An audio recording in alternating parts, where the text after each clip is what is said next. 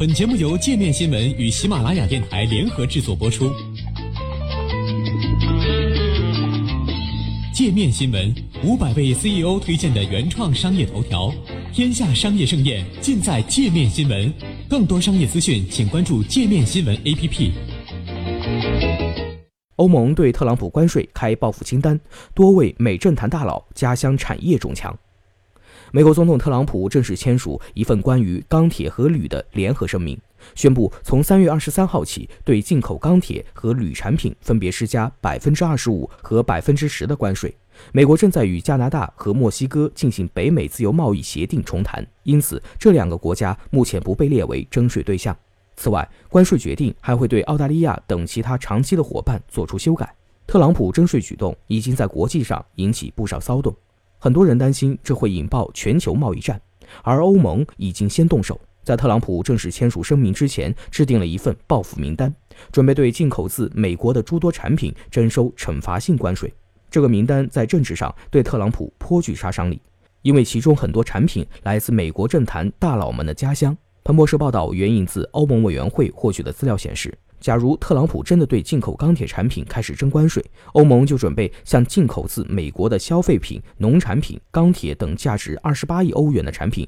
征收百分之二十五的报复性关税。具体来看，报复名单上有美国出口的衬衫、牛仔裤、化妆品、其他消费品、摩托车和游船，这些产品总价值在十亿欧元左右；还有橙汁、波本威士忌、玉米和其他农产品，总价值约达九点五一亿欧元。此外，还包括钢铁等工业产品，价值约为八点五四亿欧元。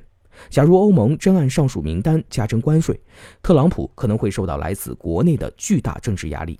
因此，因为这些产品很多来自政坛重量级人物的家乡，比如众议院共和党发言人瑞安来自威斯康星州，而摩托车制造商哈雷戴维斯公司基地正位于此。本周早些时候，瑞安表示，他极度担心贸易战的后果，并督促特朗普放弃其征收关税的提议。此外，波本威士忌来自于参议院多数党领袖麦康奈尔的老家肯塔基州，而牛仔制造商李维施特劳斯公司在旧金山的总部则坐落在众议院少数党领袖佩洛西所在的选区。需要指出的是，上述报复名单仅针对特朗普计划对进口钢铁产品加征关税。一旦他宣布对进口铝产品征收百分之十的关税，名单还会继续扩大。欧盟密切关注特朗普对进口钢铁和铝产品的贸易保护主义立场，在一定程度上还具有某种政治意义。这主要是因为欧盟发端自1950年代的欧洲煤钢共同体。尽管欧盟的钢铁产业日渐式微，但目前依然对该地区经济具有不小的影响力。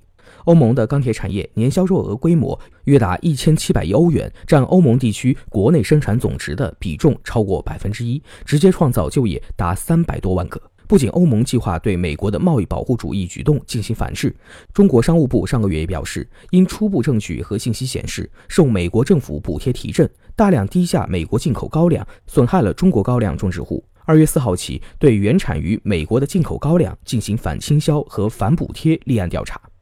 皮特森国际经济研究院高级研究员拉迪称，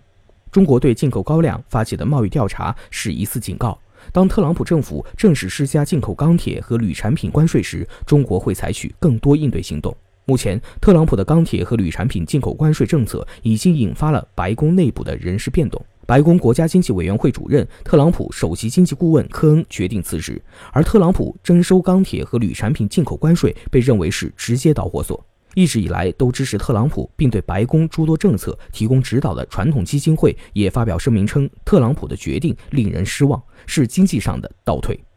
传统基金会主席詹姆斯称，特朗普以国家安全为由来施加关税的观点不令人信服，关税不能保护这个国家被遗忘的男男女女，相反，这是以现今及未来美国人的就业为代价，并会增加消费品的成本。共和党游说组织之一“繁荣美国”的主席菲利普斯则直接谴责特朗普的决定对美国经济构成威胁。他警告称，关税削弱自由市场和自由社会，不论他们是大范围实行，还是仅针对经济中的某些特定部门，数百万无辜的美国人会因此遭受损失。他们将会因为政府的误导性行为而被迫付出更高的价格。